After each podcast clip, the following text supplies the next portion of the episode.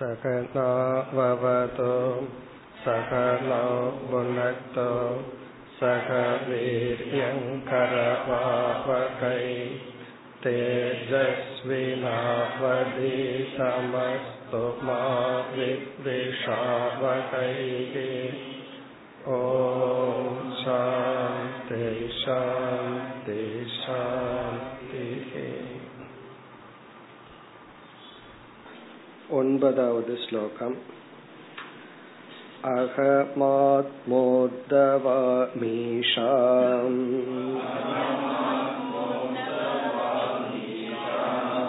பூதானாம் சுஹ்ருதீஸ்வரக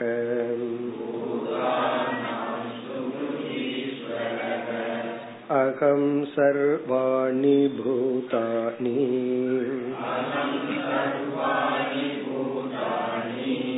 தேஷாம் ஸ்தித்யுத் பவாப்யயக.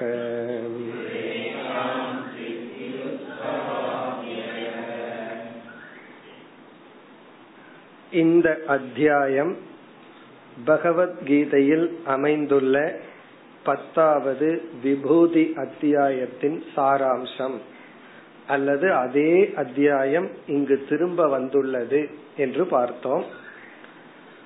உத்தவர், உங்களுடைய விபூதிகளை விளக்குங்கள் என்று கேட்டார். மிக அழகாக கேட்டார். எந்தெந்த விபூதிகளை ரிஷிகள், பரம ரிஷயக ரிஷிகள் தியானித்து சம்சித்தியை அடைந்தார்களோ அந்த விபூதி அம்சத்தை விளக்குங்கள் என்று கேட்டார். நம்ம சென்ற வகுப்புல பார்த்தோம், இந்த விபூதி அத்தியாயத்தை படிப்பதனுடைய நோக்கம், பலன் என்னன்னு பார்த்தோம். ஒன்று, ஈஸ்வரன் உபாதான காரணம் என்ற ஞானத்தில் நிலை பெறுதல். ஈஸ்வரன் நிமித்த காரணம்ங்கிறது வெறும் ஸ்ரத்த மட்டும் இருந்தா போதும், ஈஸ்வரனை பற்றி எந்த ஞானமும் தேவையில்லை. ஆனா ஈஸ்வரனை பற்றிய ஞானத்தை அடையும் பொழுது அவரே இந்த உலகமாக உள்ளார். இந்த ஞானத்துல நிலை பெறுவதற்காக இந்த அத்தியாயம். ஆகவே இந்த அத்தியாயமே ஒரு ஞானத்திற்கான அத்தியாயம் அல்ல, தியானத்திற்கான அத்தியாயம்னு பார்த்தோம். பிறகு 2 முக்கிய பண்பை அடைய இந்த விபூதி அத்தியாயம் பயன்படும்னு பார்த்தோம். ஒன்று அசூயா. இந்த உலகத்துல என்னென்ன பெருமைகள் எல்லாம் மற்றவர்களிடம், குறிப்பா நம்ம சுற்றி இருப்பவர்களிடம் பார்க்கின்றோமோ அப்பொழுது நம்ம எரியாமல் பொறாமை, ஏற்றுக்கொள்ளாமைங்கிற எண்ணம் வரும். யாருக்கோ இருந்தா தெரியாது, நம்மோடு சேர்ந்து வருபவர்கள் நம்ம விட அதிகமா போயிட்டா உடனே நமக்கு பொறாமை வந்துடும். அந்த பொறாமையை நீக்க இந்த விபூதி அத்தியாயம். யாரிடத்துல என்னென்ன பெருமை இருக்கோ அது அவர்களுடைய அகங்காரத்தை சார்ந்ததல்ல, அது ஈஸ்வரனை சார்ந்தது. அது அவர்களுக்கு தெரியாம இருக்கலாம், நம்ம புரிஞ்சிட்டோம்னா பொறாமை வராது.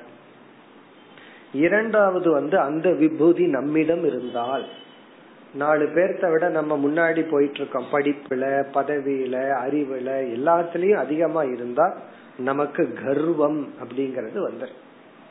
இந்த கர்வத்தை நீக்கிறதுக்கு இந்த விபூதி உதவி செய்யும். அதாவது 2 விதமான மாணவர்கள் வேதாந்தத்திற்குள் வருவார்கள். ஒன்று வேதாந்தம்னா இந்த நம்ம எல்லாம் மாற்றி ஈஸ்வரனை புரிஞ்சுக்கணும், நற்குணங்களை அடையணும்னு இந்த ஆன்மீகத்துக்குள்ள வருவார்கள். ஒன்று வாழ்க்கையில வெற்றி அடைந்தவர்கள், நல்ல பிசினஸ் எல்லாம் பண்ணி அல்லது எல்லா விதத்திலயும் அச்சீவ் பண்ணிட்டு வருவாங்க, அவர்களும் வருவார்கள். இனி ஒன்று வாழ்க்கையில தோல்வி அடைந்தவர்கள், எல்லாத்தையும் தொலைச்சிட்டும் வருவார்கள், எதை எடுத்தாலும் தோல்வியாய் அவர்கள் வருவாங்க. இந்த தோல்வி அடைஞ்சு வர்றவங்க கிட்ட இந்த நிலையாமைங்கிற அறிவு கொஞ்சம் வந்துடும். என்ன எல்லாம் பார்த்தாச்சு, எல்லாம் தோல்விதான். பிறகு அவர்களுக்கு இருக்கிற ஒரு அட்வான்டேஜ் என்னன்னா இந்த அனித்தியத்துவ புத்தி இருக்கும். பெரிய மைனஸ் பாயிண்ட் என்னன்னா செல்ஃப் கான்பிடென்ட் இருக்காது. நமக்கு நம்ம எதுக்கும் லாய்க்கில்ல, அதனால வேதாந்தத்துக்கு வந்திருக்கிறோம்னு நினைச்சிட்டு இருப்போம்.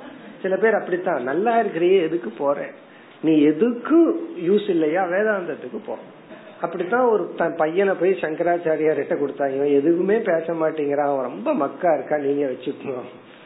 கொஞ்சம் அறிவு இருந்ததுன்னா உலக படிக்கட்டும், ரொம்ப அறிவு இருந்ததுன்னா நீ கம்ப்யூட்டர் சயின்ஸ் படி, ஒரு அறிவு இல்லையா போய் வேதாந்தம் படிச்சுட்டு அப்படின்னு என்ன, ஒரு யூஸ் இல்லைன்னா வரும். இப்ப இவர்களுக்குள்ள என்ன ப்ராப்ளம் வரும்னா, தோல்வி அடைஞ்சு வர்றவங்களுக்குள்ள செல்ஃப் கான்பிடென்ட் இருக்காது. அப்ப நம்ம என்ன பண்ணணும், அவர்களை உற்சாகப்படுத்தணும். இல்ல உன்னால எதையும் சாதிக்க முடியும் அப்படின்னு சொல்லிட்டு அவங்களோட ஈகோவை கொஞ்சம் பூஸ்ட் பண்ணி விடணும். யூ கேன் டூ அப்படின்னு சொல்லி விடணும். யாருக்கு? தோல்வி அடைஞ்சு வர்றவங்களுக்கு. வெற்றி அடைஞ்சு வர்றவங்களுக்கு என்னன்னா, அவங்களுக்கு செல்ஃப் கான்பிடென்ட் இருக்கும். ஏன்னா அவங்க அச்சீவ் பண்ணிட்டு வந்திருக்காங்க. அவங்க கிட்ட போய் உன்னால எல்லாம் பண்ண முடியும்னு சொல்ல வேண்டிய அவசியம் கிடையாது. ஏன்னா அந்த செல்ஃப் கான்பிடென்ட் செல்ஃப் எஸ்டீமோட வர்றாங்க. பிறகு அவங்க கிட்ட இருக்கிற இனியொரு ப்ராப்ளம் என்ன தெரியுமோ, இதே இதை வச்சு இதையும் நான் கடந்துருவேன், என்னால எல்லாம் பண்ண முடியும், அந்த அகங்காரம் கர்வம் அத அவங்க கிட்ட இருந்து நீக்கணும். அப்படி சக்சஸ் ஆகி வர்றவங்கிட்ட உன்னால ஒன்னும் பண்ண முடியாது அப்படின்னு சொல்லணும். ஃபெயிலியர் ஆகி வர்றவங்கிட்ட உன்னால எல்லாம் பண்ண முடியும் அப்படின்னு சொல்லணும். இது யாருன்னா அதிகாரிய வச்சிருக்கு. இந்த விபூதி வந்து ரெண்டுக்கும் உதவி பண்ணும்.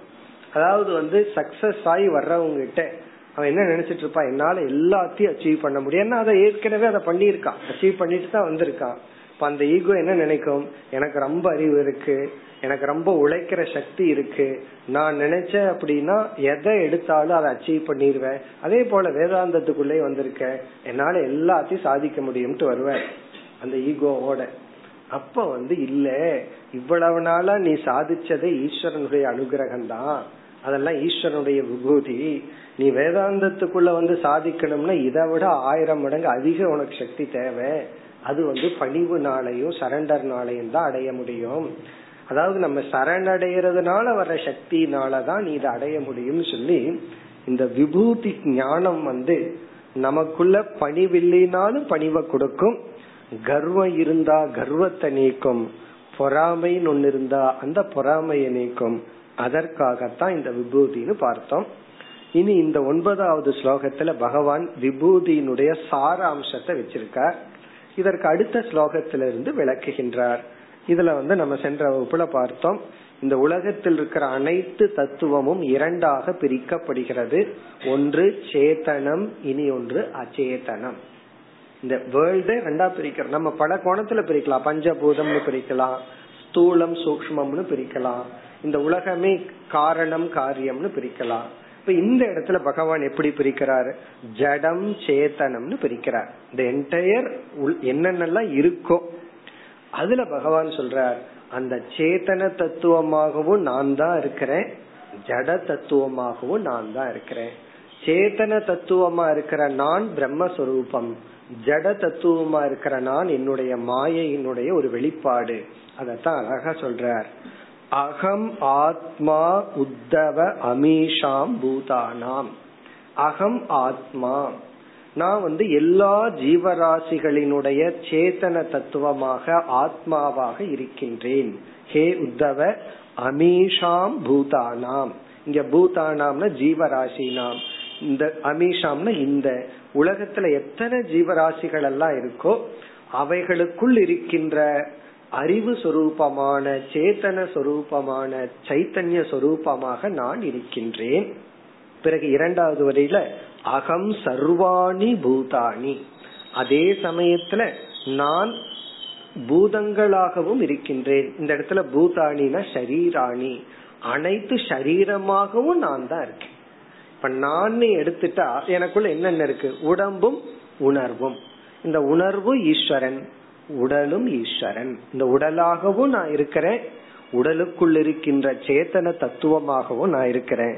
பிறகு ஒண்ணு வேணா பகவான் இல்லை, அது யாருன்னா இந்த அகங்காரம். அந்த அகங்காரம்னா பகவான் இல்லை. யோசிச்சு பார்த்தா அகங்காரத்துக்கு இருக்கிறதுக்கு இடம் இருக்காது. இந்த அகங்காரம் ஒன்னா சொல்லலாம், இந்த உடல் நான்னு சொல்லலாம், இல்ல உடலுக்குள்ள இருக்கிற உணர்வு நான்னு சொல்லலாம். இங்க பகவான் ரெண்டையும் நான் தான்னு சொல்லிட்டார். பிறகு வந்து இப்ப அகங்காரத்துக்கு யார் இருக்கா நான் சொல்றதுக்கு? அப்படித்தான் அகங்காரம் வந்து காணாம போகும். அகங்காரத்தை எப்படி காணாம போக வைக்கணும்னா அதுக்கு இருக்கிற இடம் இருக்க கூடாது, நான் சொல்றதுக்கு அது பொருள் இருக்க கூடாது. பகவான் ரெண்டும் நான் சொல்லிட்டார். பிறகு இனியொரு தத்துவம் நான் என்னன்னா, இந்த உலகம்ங்கிறது ஒன்ன படைச்சு அதை காத்து அதை எனக்குள்ள கொண்டு வந்துட்டு இருக்கிற ஈஸ்வர தத்துவமும் நான் தான். அத வந்து சுகிருத் ஈஸ்வரக, முதல் வரியில அகம் ஈஸ்வரக, நானே ஈஸ்வரனாகவும் இருக்கின்றேன். பிறகு சுகிருத் அப்படின்னா எல்லா ஜீவராசிகளினுடைய நண்பனாகவும் இருக்கின்றேன். சுகிருத்னா ஃப்ரெண்டுன்னு அர்த்தம். எல்லா ஜீவராசிகளினுடைய நண்பனாகவும் நான் இருக்கின்றேன் அப்படின்னா என்ன அர்த்தம்? ஈஸ்வரகன்னு சொன்னா அவர் நம்ம செய்கின்ற வேலைக்கு தகுந்த கர்மத்துக்கு தகுந்த பலனை கொடுப்பவர். சுகிருத் அப்படின்னா நமக்கு அனுகிரகம் செய்பவர், ஒரு அன்பா இருப்பவர், அதாவது நம்ம அருள் செய்பவர், அருள் பாலிப்பவர். அதே சமயத்துல ஈஸ்வரக நம்மை தண்டிப்பவர், கண்டிப்பவர், கர்ம பலனை கொடுப்பவர். பிறகு தானே உபாதான காரணம்ங்கிறத கடைசியில சொல்றார். ஸ்திதி உத்பவ அப்யயக, நானே அப்யய காரணம், லய காரணம், உத்பவ படைப்புக்கும் காரணம், ஸ்திதி இருப்புக்கும் காரணம். நானே தோற்றம், இருப்பு, பிறகு இறுதி லயம், இந்த அனைத்துக்கு நானே காரணம். இவ்விதம் இங்கு பகவான் இதனோட சாராம்சத்தை சொல்லிட்டார். இனி அடுத்த ஸ்லோகத்திலிருந்து 40வது ஸ்லோகம் வரை நம்ம விபூதி யோகத்துல படிச்ச அதே கருத்து தான். சிலதெல்லாம் அதே கருத்து வருது. அக்ஷராணாம் அகாரோஸ்மின் அங்கேயும் சொன்னார், இங்கேயும் சொல்ல போற. அப்படி சிலதெல்லாம் அப்படியே வரப்போகுது. பிறகு இது என்ன ஆங்கிள் பகவான் சொல்றாருன்னா, இந்த இடத்துலதான் பகவானுக்கு எதெல்லாம் தோணுதோ அதெல்லாம் சொல்ற. இந்த குழந்தை நினைச்சது உலர் வாயில வருமே, அது போல பகவான் எல்லாமே பகவான். பிறகு என்னத்த சொல்றதுன்னா, இதெல்லாம் அந்த நேரத்துல பகவானுக்கு தோணி இருக்கோ அதெல்லாம் நான் நான் சொல்லிட்டு வர போற. இதுல ஏதாவது ஒரு வேல்யூஸ் வந்தா பார்ப்போம், இல்ல அப்படின்னா எல்லாம் ஈஸ்வரன். அதுதான் இதனுடைய சாராம்சம். இனி 10வது ஸ்லோகம். அகம் கதிர் கதி மதாம் கால கலயதாமகம் குணாநாம் சாப்யகம் சாம்யம்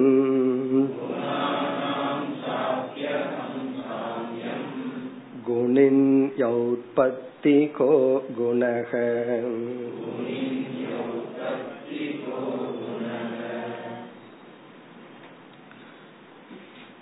இனி வருகின்ற எல்லா ஸ்லோகத்துக்கும் ஒரே ஒரு தாற்பயம் தான். அதனால கருத்து ஒண்ணுதான். அந்த என்ன கருத்துனா, அகம் சர்வம்னு பகவான் சொல்றார். நானே எல்லாம். எந்தெந்த இடத்துல என்னென்ன பெருமைய பாக்கறையோ அதெல்லாம் அந்த இடத்துல என்னை நினைத்துக்கொள், என்ன கொண்டு வந்துரு. உன்னுடைய அகங்காரத்தையோ அவனுடையது இவனுடையதுலயோ கொண்டு போகாது, நான் தான் அப்படின்னு சொல்றார். இனி ஏதாவது அங்கங்க சில பண்புகள், வேல்யூஸ், சில நல்ல பாயிண்ட் வந்தா விளக்கம் பார்ப்போம், இல்லைன்னா நம்ம அப்படியே போக வேண்டியதுதான். அகம் கதிஹி கதிமதாம். கதிமதாம்னா எது நகர்கின்றதோ. கதிமத் அப்படின்னா நகர்கின்றவைகள். நகர்கின்றவைகளினுடைய கதிஹி அந்த நகர்தலாக நான் இருக்கின்றேன். எதெல்லாம் மூவ் பண்ணுமோ அந்த மூவ் பண்ற பொருளினுடைய மூவ் பண்ற சக்தியா இருக்கிற. அதனாலதான் இந்த உலகத்தில் இருக்கிற ஜீவராசிகளை ரெண்டா பிரிக்கிறோம், ஸ்தாவரம் ஜெங்கமம்னு பிரிச்சறோம். ஜீவராசிகள் ஒண்ணு, ஜடம் ஒண்ணு, இனி ஒண்ணு ஸ்தாவரம் ஜெங்கமம். ஸ்தாவரம்னா ஒரே இடத்துல இருக்கிற உயிரினங்கள் ஸ்தாவரம். ஜங்கமம்னா நகர்கின்ற உயிரினங்கள். அப்ப ஸ்தாவரம்ங்கிறது மரங்கள். ஏன்னா மரம் ஒரு இடத்துல இருந்து இனி ஒரு இடத்துக்கு போறதில்லை. அப்படி போறதா இருந்தா என்ன ஆகும்னா, நம்ம வச்சிருப்போம், 2 வருஷத்துக்கு அப்புறம் பக்கத்து வீட்டுல போய் நின்னுக்காங்க, அது என்ன ஆகும்னா அப்புறம் எதுக்கு நம்ம மரம் வைக்க முடியும்? அது அதே இடத்துல இருக்கு, நம்ம வச்ச இடத்துலயே இருக்கு. ஜெங்கமம்னா பையன் கொஞ்சம் வருஷம் நம்ம கிட்ட வளர்றான், அப்புறம் போயிடுறான். ஜெங்கமம் அப்படின்னு சொன்னா ஒரு இடத்துல இருந்து இனி ஒரு இடத்துக்கு மூவ் பண்றது. இப்படிப்பட்ட உயிரினங்கள்னு சொல்லி இந்த இடத்துல சொல்றார் பகவான். கதிமதாம்னா நகர்கின்ற உயிரினங்கள் இடத்தில் நகர்கின்ற சக்தியாக நான் இருக்கின்றேன். இதெல்லாம் ஒரு இடத்துல இருந்து இனி ஒரு இடத்து மூவ் பண்ணுதோ அந்த மூவ்மெண்ட், அந்த சக்தியாக நான் இருக்கின்றேன். நம்ம சுண்டு வரல் இருக்கே, அதை அப்படியே ஆட்டுவோம். என்னை யாரும் அசைக்க முடியாதுன்னு அசைச்சு காட்டுவோம். நம்ம அவ்வளவு கர்வம், என்னை யாரும் ஒண்ணும் பண்ண முடியாதுன்னு சொல்லி. அந்த அசைக்கிற சக்தி யாருடையதுன்னா பகவான் உடையது. அது கைகாலெல்லாம் வராம போயிட்டா தெரியும். அப்ப ஒரு ஒரு இன்ச்சு நகர்றதுக்கு இந்த பிசியோதெரபி கொடுக்கறவங்க பார்த்தா தெரியும், கொஞ்சம் ஒரு இன்ச்சு இந்த பக்கம் நகர்த்துங்க, ஒரு இன்ச்சு இந்த பக்கம் நகர்த்துங்க. ஒரு இடத்துல ஒரு போர்டு போட்டிருந்தது தமிழ்ல, இங்க வந்து பிசியோதெரபி தரப்படும் அப்படின்னு. அதுல அந்த பீங்கிறது மேல இருக்கிறது அழிஞ்சு போச்சு. நான் படிக்கும் போது இங்கு பசியோதெரபி தரப்படும் அப்படின்னு நான் நினைச்சிட்டா, அப்படி ஒரு தெரப்பி இருக்கும் போல இருக்கு. பசியோதெரபினா அங்க போய் உட்கார வச்சு பசிக்க வைப்பாங்க போல இருக்கு அப்படின்னு நினைச்சிட்டேன்.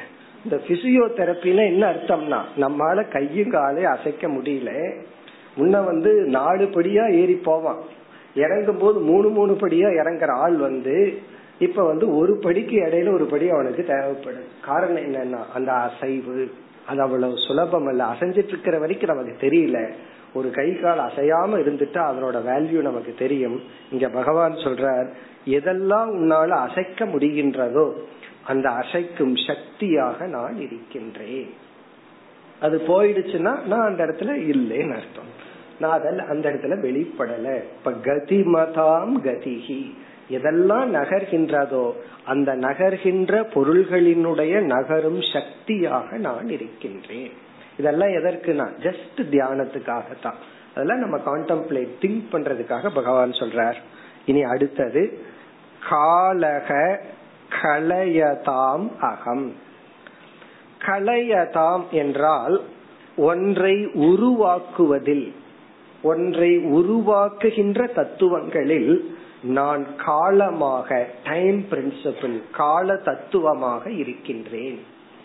கலயதாம் அப்படின்னு சொன்னா உருவாக்குகின்ற தத்துவங்கள், உருவாக்குவது, அதாவது ஒன்ன கிரியேட் பண்றது, ஒன்ன மாடிஃபை பண்றது, ஒன்ன வந்து உருவாக்குதல், ஒன்ன அந்த மாதிரி மாற்றி அமைத்தல். அப்படி மாற்றி அமைத்தல்ல காலமாக நான் இருக்கின்றேன். இது ரொம்ப அழகான கான்செப்ட்.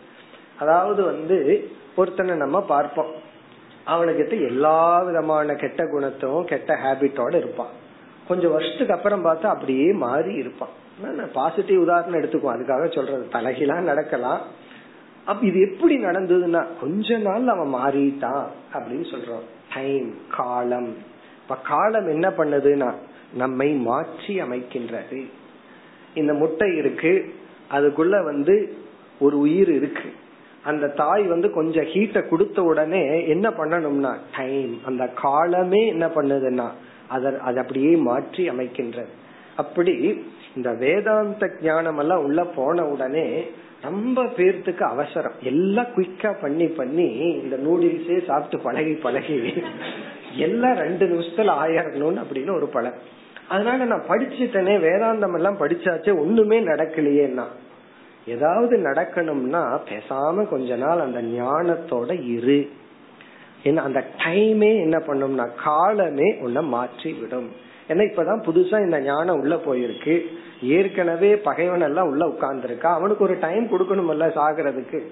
அப்ப என்ன பண்ணணும்னா அந்த பழைய ஹேபிட், பழைய திங்கிங் அதெல்லாம் போய் இந்த புது ஆள் முளைச்சு மேல வந்து புது விஷன், எல்லாமே ஈஸ்வரன் தான், மன்னிக்கணும், பழி வாங்க கூடாது, இப்படிப்பட்ட சில வேல்யூஸ் எல்லாம் உள்ள போய் அதை நம்ம மாற்றி அமைக்கணும்னா காலம்.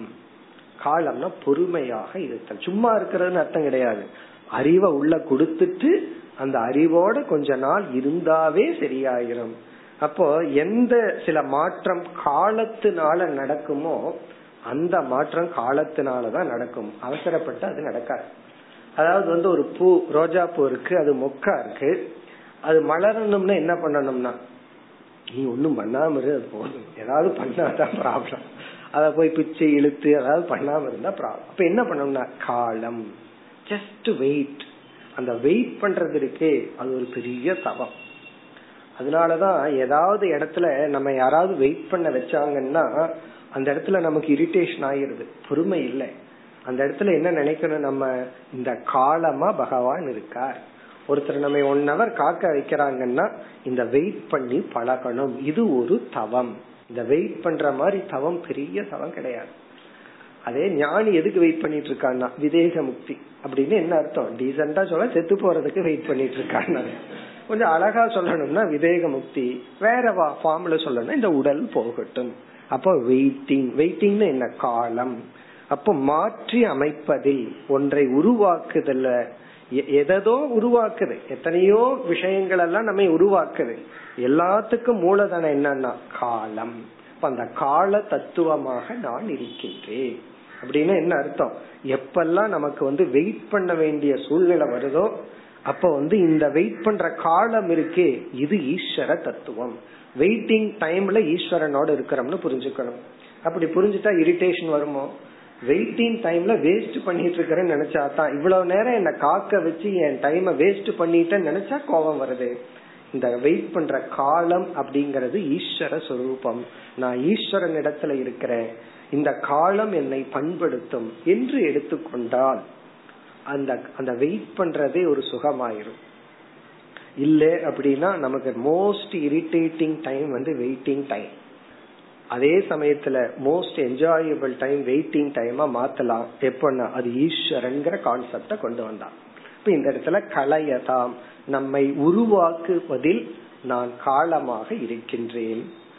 அடுத்தது மிக அழகான ஒரு கருத்து சொல்றார், குணானாம் சாப்யகம் சாம்யம்.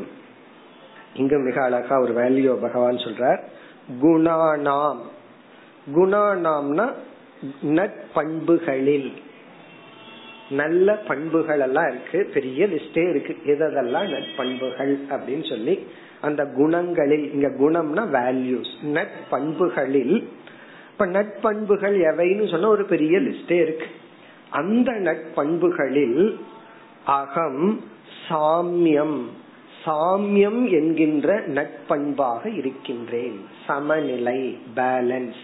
சாம்யம்னா சமநிலை, சமநிலை என்ற பண்பாக இருக்கின்றேன். அதாவது நம்ம நம்மிடத்துல இருக்க வேண்டிய வேல்யூஸ், நட்பண்புகள், குணங்கள். அந்த நல்ல குணங்கள்ல நான் எந்த குணமா இருக்கிறேன், சமநிலை என்கின்ற குணமாக இருக்கின்றேன். உண்மையிலேயே இந்த சாம்யம் அப்படிங்கிறது ஆரம்பத்திலேயோ சமத்துவத்துலதான் நம்ம ஆரம்பிப்போம், முடிவும் சாம்யம்தான். அதாவது ஒருத்தன் கர்மயோகம் அப்படிங்கிற சாதனையில தான் அவனுடைய ஆன்மீக பாதையை அல்லது பயிற்சிய ஆரம்பிக்கிறான். இப்ப ஃபர்ஸ்ட் வேதாந்தத்துக்குள்ள வந்தா, ஆன்மீகத்துக்குள்ள நான் வர விரும்புறேன்னு சொன்னா அவங்களுக்கு நாம எதை சொல்லுவோம், எதுல ஆரம்பிப்போம்னு சொல்லுவோம், மன நிதித்தியாசனத்துல ஆரம்பிப்போம்னா சொல்லுவோம், நீ கர்மயோகத்துல ஆரம்பிக்கணும்னு சொல்லுவோம். அவன் கேக்குறான் கர்மயோகம்னா என்னன்னா, பகவான் அழகா லட்சணம் சொல்லிட்டார், சமத்துவம் யோக உச்சதே. கர்மயோகம்னா சமமா எடுத்துக்கிறது, அதாவது நம்மளுடைய கடமைகளை, எல்லா கடமைகளையும் சமமா பண்றது. சில கடமையை மட்டும் நல்லா பண்ணிட்டு சில கடமையை பண்ணாம இருக்க கூடாது. கடமைன்னு வந்துட்டா எல்லா கடமையும் சமமா பண்ணு, கர்ம பலன்னு வந்துட்டா அது இன்ப துன்பத்தை சமமா எடுத்துக்கோ. அப்புறம் மனிதர்களை எல்லாம் மனிதன்கிற அடிப்படையில சமமா நடத்து. இப்படி சமத்துவத்துல நம்ம ஆரம்பிக்கிறோம். அதுக்கப்புறம் மோக்ஷம்ங்கிறது என்ன தெரியுமோ, சமத்துவம். நம்ம எல்லாத்துலயும் ஒரு பேலன்ஸ்டு நிலைக்கு வந்துட்டோம் அப்படின்னா மோக்ஷத்தினுடைய லட்சணமே அதான். பகவான் தியானம் எல்லாம் நீ பண்ணணும்னா யுக்தாகார விகாரசியன, உணவு சாப்பிடுறது, உழைக்கிறது, தூங்குறது, இதெல்லாம் சமமா இருக்கணும்னு சொன்னார். இப்ப லைஃபே பேலன்ஸ்டா இருந்தா தான் தியானம்ங்கிற பயிற்சியே பண்ண முடியும். மோக்ஷம்னா என்னன்னா சாமியம். பண்டிதாக சமதர்ஷினகன்னு சொல்லி பகவான் பண்டிதர்கள், ஞானிகள் சமதர்ஷினக. அப்ப ஞானத்துக்கு லட்சணம் எப்படி சொல்றார், சமதர்ஷனத்துடன் இருத்தல். அப்போ ஆரம்பத்தில் இருக்கிற சமத்துவத்துக்கும் மோக்ஷ லட்சணமா இருக்கிற சமத்துவத்துக்கு என்ன வித்தியாசம்னா, அந்த சமத்துவம் நம்முடைய சுபாவம். ஞானிகிட்ட இருக்கிற சமத்துவம்ங்கிறது அவனுடைய குணமா வந்துடும். சாதகனிடத்தில் இருக்கிற சமத்துவம்ங்கிறது ஒரு சாதனையா, பெயின்ஃபுல்லா, கஷ்டப்பட்டு சமத்துவத்தை பின்பற்றினா அது சாதகனுடைய நிலை. குணமாகவே மாறிவிட்டால் அது சித்த புருஷனுடைய நிலை. அதாவது சமமா தான் இவனால இருக்க முடியும்ங்கிற நிலை வந்துட்டா முக்தன். சமமா இருக்கிற முயற்சி செய்தால் அவன் சாதகன். அப்படி பார்க்கையில இந்த சமத்துவம்ங்கிற வேல்யூ ஆரம்பத்திலிருந்து கடைசி வரைக்கும் இருக்கிற வேல்யூ. அது மட்டும் அல்ல, நாம எந்த பண்பை பின்பற்றினாலும் அந்த வேல்யூவையே சமமா பின்பற்ற, அதுல ஒரு பேலன்ஸ்டா பின்பற்ற. இப்ப ஒருவருக்கு வந்து காலையில இருந்து சாயந்தரத்து வரைக்கும் என்ன வேலை அப்படின்னா சாப்பிடுறதுதான். 10 முறை சாப்பிடுறாருன்னு வச்சுக்கோங்க, கண்ட கண்ட நேரத்துல சாப்பிட்டு இருக்க. இப்ப அவரு புரிஞ்சு போச்சு, நம்ம அதிகமா சாப்பிடுறோம், முதல்ல 3 வேளை 4 வேளைன்னு வச்சுக்கோன்னு ஆரம்பிக்கிறார். அப்ப என்னன்னா விரதம்னு ஆரம்பிக்கும் பொழுது எடுத்த உடனே சஷ்டி விரதம் இருக்கிறேன்னு சொல்லி சாப்பிடாமயே இருக்காருன்னு வச்சுக்கோமே, என்ன ஆகிறது? அவர்னால முடியாது. அப்போ ஒரு டிசிப்ளின், ஒரு பண்பையே சமமா தான் ஆரம்பிக்கணும், பேலன்ஸ்டா தான் ஆரம்பிக்கணும். எந்த ஒரு டிசிப்ளின், ஒழுக்கம், பண்பே அளவுக்கு மேல பின்பற்றிட்டோம்னா அது பண்பு அல்ல. நான் மன்னிக்கிறேங்கிற வேல்யூ ஃபாலோ பண்றேன்னு எல்லா இடத்துலயும் கண்மூடித்தனமா மன்னிச்சிட்டு இருந்தோம் அப்படின்னா நம்ம சுற்றி இருக்கிறவங்களுக்கு திருந்துறதுக்கு வாய்ப்பே கொடுத்துட மாட்டோம். காரணம், நம்ம தான் மன்னிக்கிறோமே, என்ன தப்பு பண்ணாலும் நான் மன்னிக்கிறேன் அப்படின்னா பிறகு மற்றவன் எப்படி திருந்துவான்? அப்ப ஆகவே நம்ம சுற்றி இருக்கிறவங்க திருந்தவே மாட்டாங்க. அப்ப தண்டனைன்னு ஒண்ணு கொடுத்தா தான் திருந்துவான்னு சொன்னா அதை கொடுத்துதான் ஆகணும். அப்படி ஒரு வேல்யூவை வந்து நம்ம சமமாக பின்பற்ற வேண்டும், அதை பேலன்ஸ்டா பின்பற்றணும். தெரியாம ஆரம்பத்துல ஓவரா இருப்போம், அதுக்கப்புறம் சமத்துவத்துல கொண்டு வர்றோம். இங்க சாமியம்ங்கிறது எங்கெல்லாம் பார்த்தோம்னா, ஆரம்பத்திலயும் கர்மயோகத்திலிருந்து ஆரம்பிச்சா சமத்துவம், கடைசியில ஞானியும் சமநிலையை அடையறான். நம்ம பின்பற்றுகின்ற எல்லா குணங்களும் பேலன்ஸ்டா போகணும். அது இம்பேலன்ஸ் ஆகும்போது அதை பேலன்ஸ் பண்றதுதான் ரொம்ப முக்கியம். ஆகவே பகவான் சொல்றார், எல்லா விதமான பண்புகளில், அதாவது எத்தனை பண்புகள் இருக்கு நம்ம கீதையில பார்த்தோம் அப்படின்னா 13வது அத்தியாயத்துல 16வது அத்தியாயத்துல எல்லாம் வேல்யூஸா பகவான் சொல்ற அந்த அனைத்து பண்புகளிலும் நான் சமநிலை என்ற பண்பாக இருக்கின்றேன் அப்படின்னா என்ன? எல்லா பண்புகளுமே அது பேலன்ஸா இருக்கிற வரைக்கும் பண்பு. என்னைக்கு ஒரு வேல்யூவே பேலன்ஸா மாறிடுதோ அது வேல்யூ அல்ல, அது பண்பாவே இருக்காது. ஒரு பண்பு சமநிலை இல்லாம ஃபாலோ பண்ணிட்டோம்னா அது பண்பே அல்ல. அது அஹிம்சையாகட்டும், அது வாக் தபஸாகட்டும், எந்த தவம் ஆகட்டும், பேலன்ஸ் இல்லாத டிசிப்ளின் வந்து இன்டிசிப்ளின். ரொம்ப பேருக்கு இது தெரியறது இல்ல. டிசிப்ளினா இருக்கிறேன்னு சொல்லி அந்த பேலன்ஸ்ங்கிற டிசிப்ளினை விட்டுட்டு டிசிப்ளினா இருப்பார்கள், அது தவறு. அது பேலன்ஸ்டா இருக்கணும். அதான் அளவுக்கு மீறினால் அமிர்தமும் நஞ்சுன்னு சொல்றமே, அது முற்றிலும் உண்மையான வார்த்தை. எதுவுமே லிமிட்டுக்கு மேல போக கூடாது. ஆனா என்னன்னா எது லிமிட்னு தான் கொஞ்சம் தெரியறது இல்லை, அத கொஞ்சம் அறிவுபூர்வமா தெரிஞ்சுக்கணும். அந்த லிமிட்டுங்கிறது இண்டிவிஜுவல், அவரவர்களுக்கு எது லிமிட்டோ அதுதான். அதை கொஞ்சம் புத்திசாலித்தனமா தெரிஞ்சுட்டு அந்த லிமிட்டுக்குள்ள இருக்க வேண்டும். இனி அடுத்தது, குணினி ஔத்பத்திகோ குணஹ. அடுத்தது வந்து குணினி. குணினி என்றால் இங்க வந்து குணினிங்கிற சொல் வந்து ஒரு திரவியம், ஒரு ஆப்ஜெக்ட குறிக்குது. ஒரு திரவியம், ஒரு ஆப்ஜெக்ட், ஒரு பதார்த்தம், ஒரு பொருள். அந்த பொருளுக்குள் ஔத்பத்திகோ குணக, நான் ஔத்பத்திக குணமாக இருக்கின்றேன். இப்ப இது என்னன்னு பார்ப்போம். ஒவ்வொரு ஆப்ஜெக்ட், டான்ஜபிள், நம்மால உணரக்கூடிய ஒரு திரவியம், ஒரு பொருள் அப்படின்னு சொல்றோம். இப்ப இந்த டேபிள் ஒரு பொருள், மைக் ஒரு பொருள், புஸ்தகம் ஒரு பொருள். இந்த மாதிரி உலகத்தில் இருக்கிறதெல்லாம் தர்க்க சாஸ்திரத்துல பதார்த்தம். பதார்த்தம்னா ஆப்ஜெக்ட், ஒரு பொருள். இப்ப இந்த பொருள் இதே இது தர்க்க சாஸ்திர திரவியம் அப்படின்னு சொல்றோம். பதார்த்தம்னு சொல்லுவோம், இல்ல திரவியம். திரவியம்னு சொல்ல, திரவியம்னா என்ன, ஆப்ஜெக்ட். இப்ப எந்த ஒரு பொருளும் 2 விதமான குணங்களுடன் கூடி இருக்கும். ஒரு ஆப்ஜெக்ட்னு சொன்னா அந்த ஆப்ஜெக்டே ஒரு குணத்துடன் கூடி இருப்பது.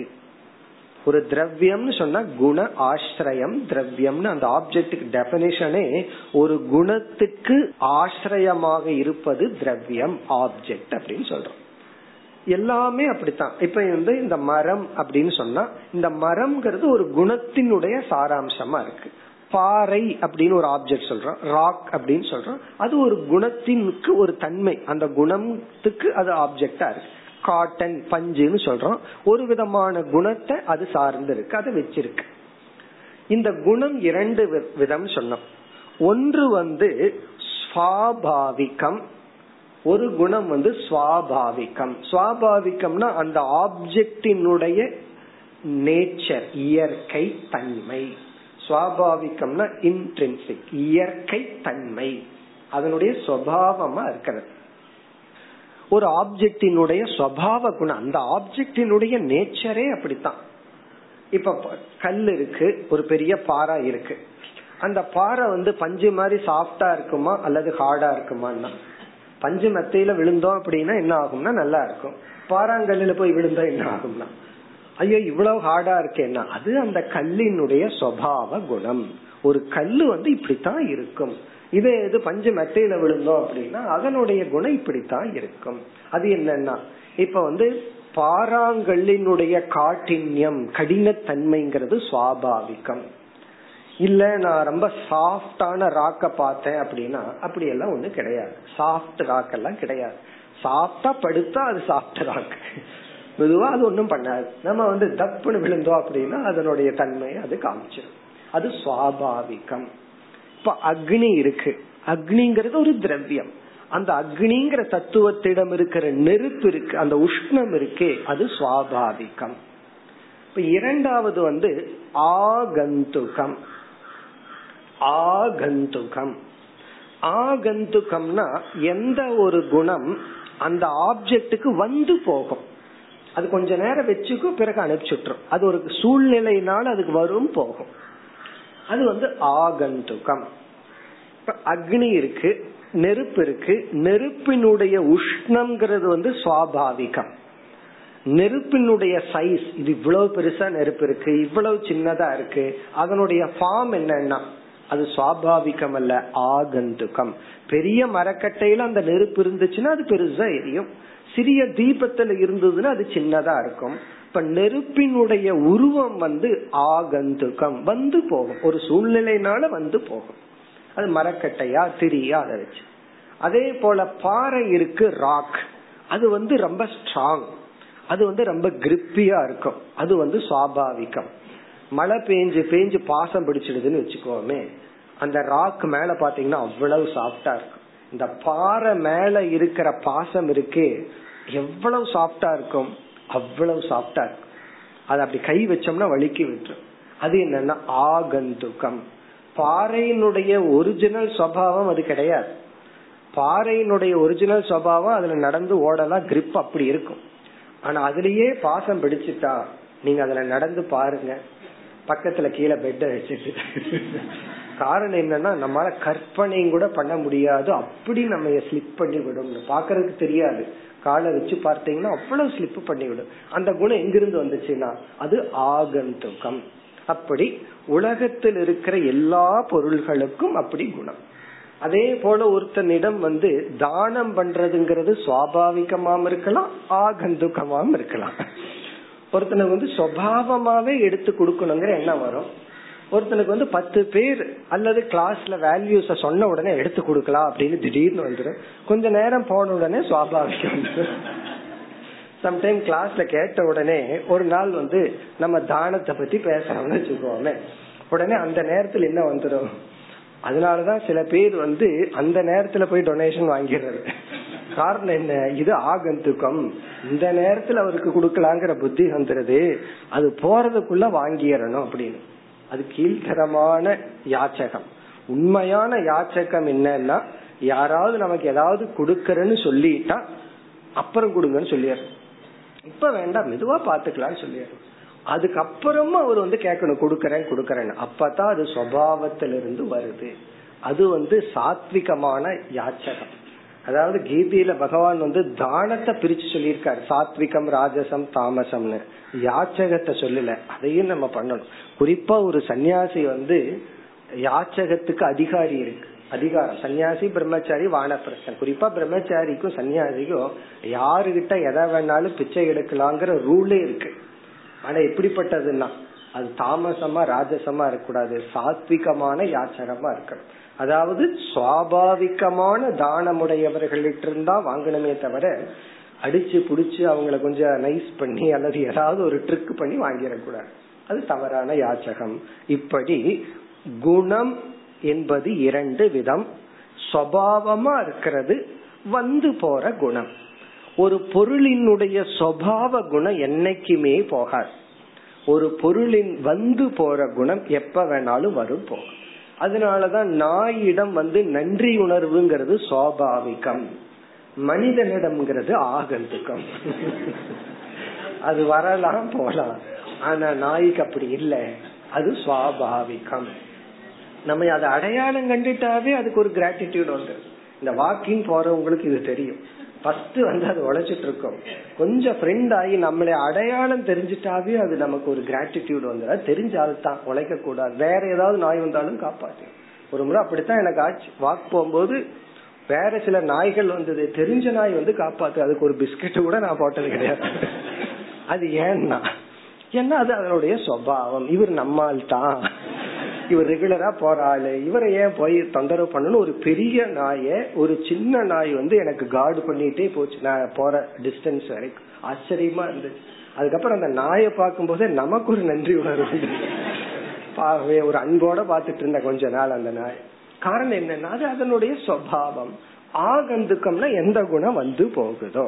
இப்ப இங்க பகவான் சொல்றார், குணினி குணங்களை தாங்கியுள்ள பொருள்களிடத்தில், அதாவது பொருள்களிடத்தில், பொருள்னு சொன்னாவே குணங்களை தான் கொண்டுள்ள பொருள்களிடத்தில், ஔத்பத்திகக குணக, ஔத்பத்திககன ஸ்வாபாவிகம் என்று பொருள். இந்த ஆகந்துக்கத்துல இன்சிடென்டல் கேரக்டர் அல்லது குணம் சொல்ற. இன்சிடென்டல்னா வந்து போறது, இன்ட்ரென்சிக் அப்படின்னா சுவாபாவிகம். அது ஔத்பத்திக்காக, ஔத்பத்திக்கன சுபாவமாக இருக்கின்ற குணமாக நான் இருக்கின்றேன். இப்ப அக்னி வந்து எங்கிட்ட இருக்கிற சக்தி இருக்குன்னு அக்னி தேவனுக்கு கர்வம் வந்தா உடனே அக்னி தேவன் புரிஞ்சுக்கணும், என்னிடத்துல இருக்கிற எரிக்கிற சக்தி இருக்கே அது ஈஸ்வரனை சார்ந்தது. அக்னியிடம் இருக்கின்ற எரிக்கிற சக்தியை எடுத்துட்டோம் அப்படின்னா என்ன ஆகும்னா அக்னி அக்னியா இல்ல. அதே போலதான் ஒரு நாயிடம் இருக்கின்ற அந்த சுபாவமான நன்றி உணர்வு போயிடுதுன்னா அந்த நாயை ஷூட் பண்ணிடுவாங்க அல்லது விஷம் வச்சு கொண்டுருவாங்க. இந்த நாய்க்கு வந்து பைத்தியம் பிடிச்சிடுதுன்னு வச்சுக்கோங்க, வெறி பிடிச்ச நாய்னு சொல்லுவார்கள். அது ஒரு விதமான நோய் அந்த நாய்க்கு வரலாம். அப்படி வந்துட்டா என்னன்னா அதனோட சுபாவம் போயிடும். அதுவே அது இல்லை, அப்ப என்ன பண்ணுவாங்க, அந்த நாய் நாயா இருக்காதுன்னு அதை கொன்று விடுவார்கள். அப்போ ஒரு பொருளினுடைய சுவாபாவிகம் தான் அந்த பொருள். அதுக்கு கிடைக்கிற எல்லா மதிப்பும் எல்லா பொருளும் அந்த சுவாபாவிகமா இருக்கிறதுனாலதான் அந்த சுவாபாவிகமாக நான் இருக்கின்றேன். அப்படின்னா ஒரு மனிதனுடைய மனித தன்மையாக நான் இருக்கின்றேன், ஒரு மலரினுடைய மலர் தன்மையாக நான் இருக்கின்றேன். அப்படி நாம என்ன புரிஞ்சுக்கணும், அந்தந்த பொருள்களினுடைய சுபாவம் ஈஸ்வரனை சார்ந்தது. பிறகு எது இந்த அகங்காரம் ஒன்னு இடையில இருக்கே அதுதான் என்னோடது என்னோடது அப்படின்னு தெரியாம சொல்லிட்டு இருக்கு. தெரிந்தவர்கள் என்ன புரிஞ்சுக்கணும், அதை இறைவனிடத்தில் கொடுக்க வேண்டும். இப்ப குணினி என்றால் குணத்தை உடைய பொருள்களிடத்தில் உள்ள ஔத்பத்திகக குணக, அதனுடைய சுபாவ குணமாக நான் இருக்கின்றேன். இனி அடுத்த ஸ்லோகம், குணிநாமப்யகம் சூத்ரம்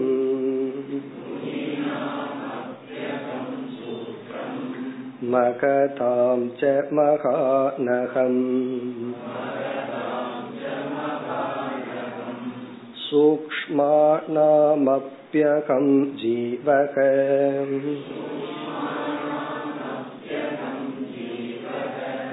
துர்ஜயா நாமகம் மனகம்.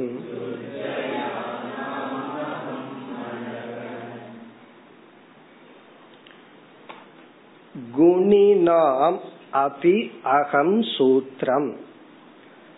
இந்த இடத்துல குணிநாம் என்றால் முதலில் படைக்கப்பட்ட பொருள்களில். குணிநாம் என்றால் கிரியேட்டட் சப்ஸ்டன்ஸ், படைக்கப்பட்ட பொருள் தத்துவங்களில், அதாவது கிரியேட் பண்ணின ஆப்ஜெக்ட்ல, படைக்கப்பட்டவைகளில், வாட் எவர் இஸ் கிரியேட்டட், என்னெல்லாம் படைக்கப்பட்டதோ அப்படி படைக்கப்பட்ட தத்துவங்களில் அகம் சூத்திரம் நான் ஹிரண்ய கர்ப்ப தத்துவனாக இருக்கின்றேன். படைக்கப்பட்டவைகளில் நான் சூத்ராத்மாவாக உள்ளேன். சூத்திரம்ங்கிற வார்த்தை ஹிரண்ய கர்ப்பனை குறிக்கின்றது. இதுவும் நமக்கு ஞாபகம் இருக்கும். முதலில் ஒரு மேனிஃபெஸ்டேஷன் கிரியேஷன் வர்றது ஹிரண்ய கர்ப்பன். ஈஸ்வரன் ஹிரண்ய கர்ப்பன் விராட்னு நம்ம படிச்சிருக்கோம், ஞாபகம் வருதோ? ஈஸ்வர தத்துவம், ஹிரண்ய கர்ப்ப தத்துவம், விராட் தத்துவம். ஈஸ்வரன் காரண நிலையில் இருப்பவர். இந்த உலகத்தை காரண நிலையில் கொண்டிருக்கிற தத்துவத்துக்கு ஈஸ்வரன் அல்லது அந்தர்யாமி. பிறகு அதே ஈஸ்வரன் முதல்ல ஒரு படைப்புன்னு உருவாகி அந்த முதலில் படைக்கப்பட்ட படைப்புக்குள் மேனிபெஸ்ட் ஆகிற சூக்ஷ்மமான படைப்புக்கு தலைவனாக இருக்கிற தத்துவத்தை ஹிரண்ய கர்ப்பன்னு சொல்றோம். அதே படைப்பு ஸ்தூலமாக வந்து விட்டால் அந்த ஸ்தூலமா வந்த படைப்புக்கு தலைவனாக இருக்கின்ற ஈஸ்வரனை விராட் அப்படின்னு சொல்றோம். இப்ப இங்க குணிநாம் என்றால் ஃபர்ஸ்ட் கிரியேட்டட், ஃபர்ஸ்ட் மேனிஃபெஸ்டேஷன், முதல் வெளிப்பாடு அது சூக்ஷ்ம பிரபஞ்சம்.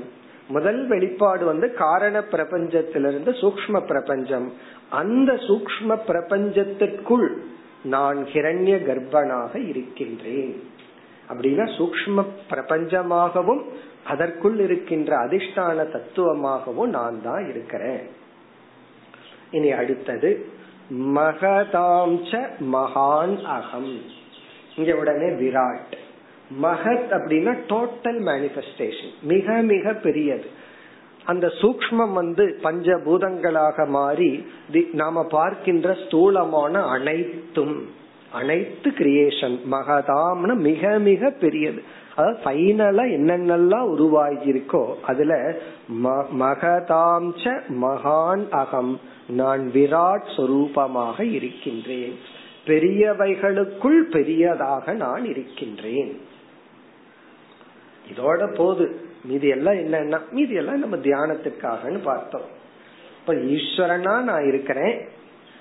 பிறகு முதல்ல வெளிப்பட்ட உலகமாகவும் அந்த உலகத்துக்குள் இருக்கிற ஹிரண்ய கர்ப்பனாகவும் நான் இருக்கிறேன். ஹிரண்ய கர்ப்பன் இஸ் ஈக்வல் டு எப்படி படிச்சிருக்கோம், சூக்ஷ்ம பிரபஞ்சம் பிளஸ் சைத்தன்ய தத்துவம் ஹிரண்ய கர்ப்பன், ஸ்தூல பிரபஞ்சம் பிளஸ் சைத்தன்ய தத்துவம் விராட்னு படிச்சிருக்கோம். அந்த மகாதாம் பெரியவைகளுக்குள் நான் பெரியதாக உள்ளேன். இனி அடுத்தது சூக்ஷ்மானாம் அபி அகம் ஜீவக. சூக்ஷ்மானாம் என்றால் மிக மிக சூக்ஷ்மமான விஷயத்தில். இந்த இடத்துல சட்டில் பிரின்சிபிள், சூக்ஷ்மமான விஷயத்தில் நான் ஜீவ தத்துவமாக உள்ளேன். இப்ப இது பொருள் என்ன அப்படின்னா, சிலதெல்லாம் புரிஞ்சுக்கிறதுக்கு ரொம்ப கிராஸா இருக்கு, சிலது புரிஞ்சுக்கிறதுக்கு ரொம்ப சட்டிலா இருக்கும். இப்ப கணக்குல ஒரு ஈக்குவேஷன் இருக்கு, அந்த ஈக்குவேஷனை புரிஞ்சுக்கிறது கொஞ்சம் சட்டிலா இருக்கும். அப்படியே மேல படிப்பு போக போக சில கான்செப்ட் புரிஞ்சுக்கிறதுக்கு ரொம்ப சட்டிலா இருக்கு, யோசிச்சு யோசிச்சு படிப்படியா தான் புரிஞ்சுக்க முடியும். ஸ்தூலமா புரிஞ்சுக்கிறதுங்கிறது ரொம்ப சுலபம். இப்ப ஒரு பூவை பார்த்து இது பூ அப்படின்னு புரிஞ்சுக்கிறது சுலபம். அதே இது நம்ம பாட்டனில கிளாஸுக்கு போனோம் அப்படின்னா எவ்வளவு கஷ்டம், அதுக்குள்ள என்னென்னலாம் இருக்கு, அதுல இப்படி எல்லாம் அதனோட உள்ள பொருள்கள் இருக்கு, இதெல்லாம் என்னன்னா இந்த தத்துவத்தை புரிஞ்சுக்கிறது ரொம்ப சூக்ஷ்மம். அப்படி இங்க சூக்ஷ்மானாம் என்றால் சூக்ஷ்மமாக புரிந்து கொள்ளக்கூடிய விஷயத்தில் என்று பொருள். இங்க சூக்ஷ்மமான பொருள் அர்த்தம் அல்ல, சூக்ஷ்மமாக புரிந்து கொள்ள வேண்டிய விஷயத்தில் சூக்ஷ்ம விஷய தத்துவானாம் என்று பொருள். அதாவது சட்டிலா புரிஞ்சு கொள்ள வேண்டிய விஷயத்துல நான் ஜீவ தத்துவமாக உள்ளேன். நான் ஜீவன்கிற ஒரு சட்டில் விஷயமா இருக்கேன். அது எப்படி தெரியுதுன்னா, இன்னும் நமக்கு குழப்பம், இவ்வளவு சயின்ஸ் வந்தும் கூட இன்னும் நம்மால புரிஞ்சுக்க முடியல, டெஸ்ட் டியூப்ல போட்டு எக்ஸ்பிளைன் பண்ணி சயின்ஸ்னு சொல்ல முடியல. இறந்ததுக்கு அப்புறம் இந்த உடலுக்கு அப்பாற்பட்டு ஒரு ஜீவன் இருக்கானா இல்லையா, மறுபிறவிங்கிறது இருக்கா இல்லையா, எல்லா ஜீவராசிகள் எல்லா மனிதர்களாலும் ஏற்றுக்கொள்ற விதத்துல உன்ன உருவாகல. அப்ப இதுல இருந்து என்ன தெரியுதுன்னா, ஒருத்தன் ஈஸியா சொல்லிட்டு அப்படி ஒண்ணு இல்லையே அப்படின்னு தெரியுதுன்னா உடலுக்கு அப்பாற்பட்டு ஒண்ணு கிடையாதுன்னு ஒருத்தன் சொன்னா, இங்க பகவான் சொல்றார் அதுதான் ஜீவ தத்துவம், அவ்வளவு சூக்ஷ்மம். ஏன் புரியலனா, யாராவது வந்து உடலோட அவ்வளவுதான், ஏதோ உணர்வுன்னு ஒண்ணு இருக்கு, இருக்கிற வரைக்கும் இருக்கு.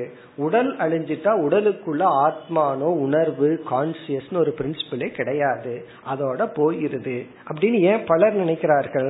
இத சொல்றதுக்கு கேட்கறதுக்கு சந்தோஷமா தான் இருக்கு, நல்லா தான் இருக்கு. ஏன்னா இத கேட்டுக்கிறதுக்கு ஏன் நல்லா இருக்குன்னா, பாவ புண்ணியம் எல்லாம் ஒண்ணு இல்லையே, என்ன வேணாலும் பண்ணிக்கலாமே, என்ன இருக்கிற வரைக்கும் அவ்வளவுதான். இதுக்கப்புறம் ஜீவன் ஒருத்தன் அவன் வந்து ஏதோ அதிர்ஷ்ட பலன் ஒன்னா திருஷ்ட பலன் ஒன்னா இறந்ததுக்கு அப்புறம் வேற ஒரு இடத்துக்கு போறான், எங்க போறான், இதெல்லாம் என்னன்னா சட்டில், இதை நம்மளால புரிஞ்சிக்கவே முடியாது. அப்படி புரிந்து கொள்ளக்கூடிய சூக்ஷ்மமான விஷயத்தில், இங்க சூக்ஷ்மமான தத்துவத்தில் விஷயத்தில் நான் ஜீவ தத்துவமாக உள்ளேன் அப்படின்னா, ஒரு ஜீவன்கிறது யார், இந்த உடல் தான் ஜீவனா, உடலுக்கு அப்பாற்பட்டு உணர்வு சொரூபம் ஒண்ணு இருக்கா, இந்த சிதாபாசம்னா என்ன. சில பேர் 10 வருஷம் வேதாந்தம் படிச்சுட்டு இந்த சிதாபாசம் ஒண்ணுதான் புரியல அப்படிமா. என்னன்னா 10 வருஷம் படிச்சதுக்கு அப்புறமே நமக்கு புரியாம இருக்குன்னா, படிக்காதவனை வச்சுட்டு என்ன பண்றது, அவனுக்கு புரியவே புரியாது. ஒண்ணு புரிஞ்சுக்க முடியலன்னா சுலபமா மைண்ட்ல இருந்து எஸ்கேப் ஆகிறது இல்லை, அல்லது வந்து ஒரு தத்துவத்தை எக்ஸ்பிளைன் பண்ண முடியல அப்படின்னு சொன்னா மிராக்கிள், அதிசயம். அதிசயம் அப்படிங்கிறது என்ன அர்த்தம், அங்கு எனக்கு விளக்கம் கொடுக்க முடியவில்லை. விளக்கம் கொடுத்துட்டேன்னா அதிசயம் கிடையாது, அது விளக்கம் கொடுக்க முடியவில்லை அப்படிங்கும் போது அது மிராக்கிள், அதிசயம் சொல்லிடுறோம்.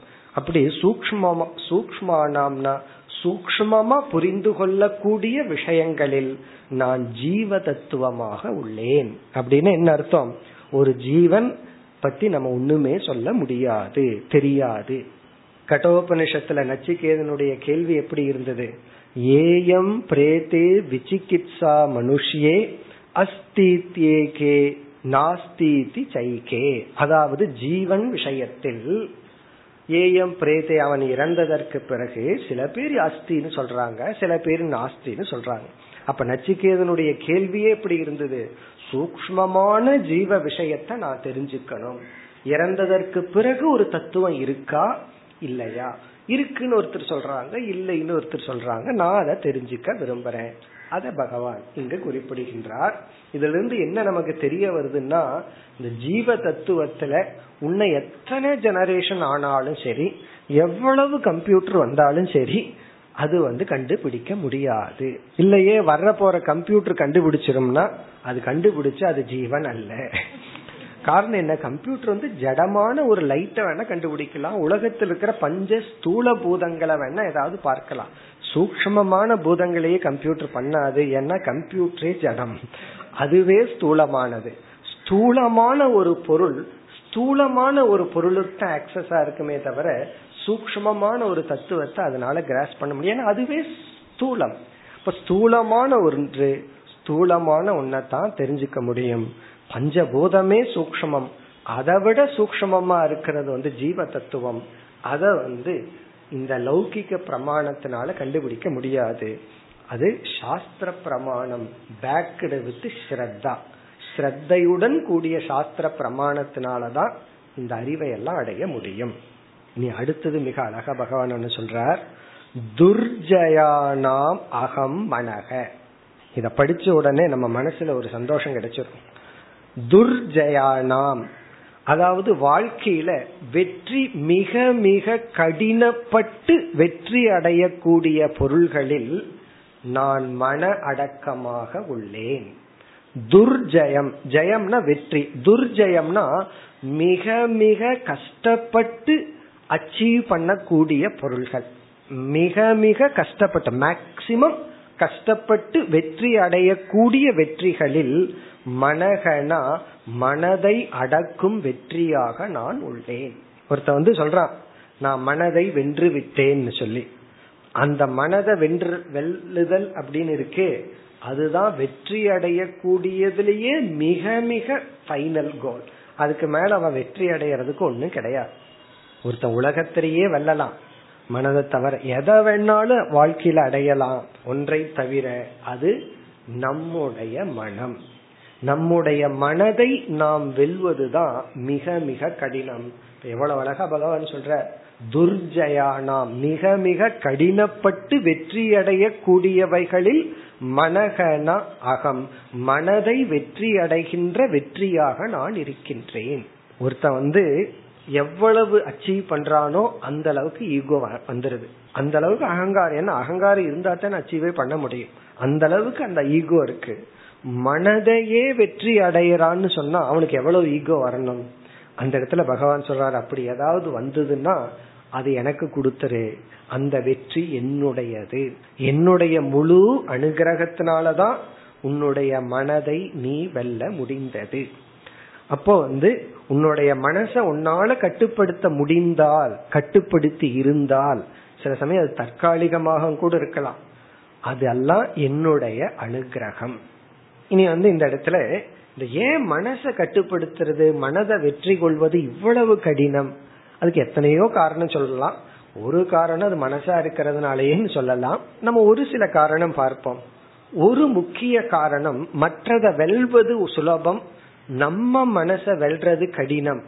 அதுக்கு டெக்னிக்கலா ஒரு காரணம் என்னவென்றால், இந்த மனம் நமக்கு ஆப்ஜெக்ட் ஆவதில்லை, பொருள் ஆவதில்லை, இது சப்ஜெக்டா இருக்கிறது தான் பெரிய தடை. இதே புரியலையேனா அத பார்ப்போம்.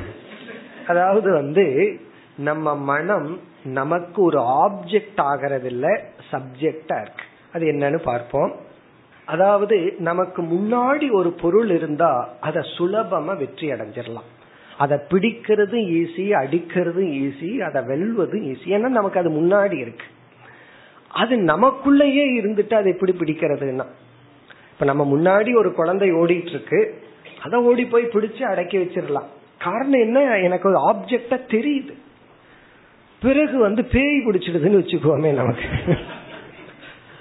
அந்த பேய் பிடிச்சவன் தான் ஓடிட்டு இருக்கான், அவன் அதை எப்படி பிடிக்கிறதுனா, ஏன்னா அது சப்ஜெக்டா மாறியாச்சு. அப்படி மனதின் துணை கொண்டுதான் உலகத்தில் இருக்கிறதையெல்லாம் நம்ம வென்று கொண்டு இருக்கிறோம். நம்ம எதை அச்சீவ் பண்றதானாலும் அதுக்கு இன்ஸ்ட்ருமெண்டா இருக்கிறதா நம்ம மனசுதான். இப்ப மனசையே வெல்லணும் அப்படின்னா மனசு எப்படி, மனசையே காணும், இருந்தா தானே வெல்றது, மனசை பிடிச்சா தானே அதை பிடிச்சு வெல்றது. இப்ப நம்ம மனசு நம்ம சப்ஜெக்டா இயங்கிக் கொண்டு இருக்கு. மனசே நம்மளா இயங்கிக் கொண்டு இருக்கிறதுனால மனது ஒரு லட்சியத்தை அடைய ஆப்ஜெக்ட், அது வெல்லலாம், தோல்வி அடையலாம், என்ன வேணாலும் அடையலாம். ஆனா இந்த மனது நமக்கு சப்ஜெக்டாவே இருக்கிறதுனாலதான் ஒரு பெரிய கஷ்டம் என்னன்னா, நம்ம மனதினுடைய தோஷம் நமக்கே தெரிவதில்லை. மற்றவங்களுக்கு வேணா தெரியலாம். அதனாலதான் நம்முடைய குறைகளை மற்றவங்க கிட்ட இருந்து தெரிஞ்சுக்கணும். ஏன்னா எனக்கு தெரியாது, எனக்கு அது சப்ஜெக்டா இருக்கு. மற்றவங்களுக்கு என்னுடைய மனம் ஆப்ஜெக்ட். ஏன்னா என்னுடைய மனதினுடைய செயல்பாட மற்றவங்க அனுபவிக்கிறார்கள். என்னுடைய மனம் ஒரு மாதிரியா இருக்கு, அதுல இருந்து ஒரு பிஹேவியர் வருது, இத மற்றவங்க அனுபவிக்கிறாங்க. அதனால அவங்களுக்கு நல்லா தெரியும் என்னுடைய கேரக்டர் என்ன, மனசு என்னன்னு. எனக்கே தெரியாது. அப்ப நம்முடைய மனம் நமக்கே தெரியாமல் இருக்கிறதுனாலதான் நம்மளுடைய பகைவனே நமக்கு தெரியாத பொழுது அவன் எப்படி நம்ம வெல்ல முடியும்? தெரிகிற பகைவனை வென்று விடலாம், ஒளிஞ்சிட்டு இருக்கிற பகைவனை ஒன்னும் பண்ண முடியாது. அதனாலதான் எதிரியினுடைய இருப்பிடம் தெரிந்தால் பாதி வெற்றி அப்படின்னு ஒரு ப்ராவர்ப் இருக்கு. முதல்ல எதிரியினுடைய இருப்பிடத்தை தெரிஞ்சுக்கோ.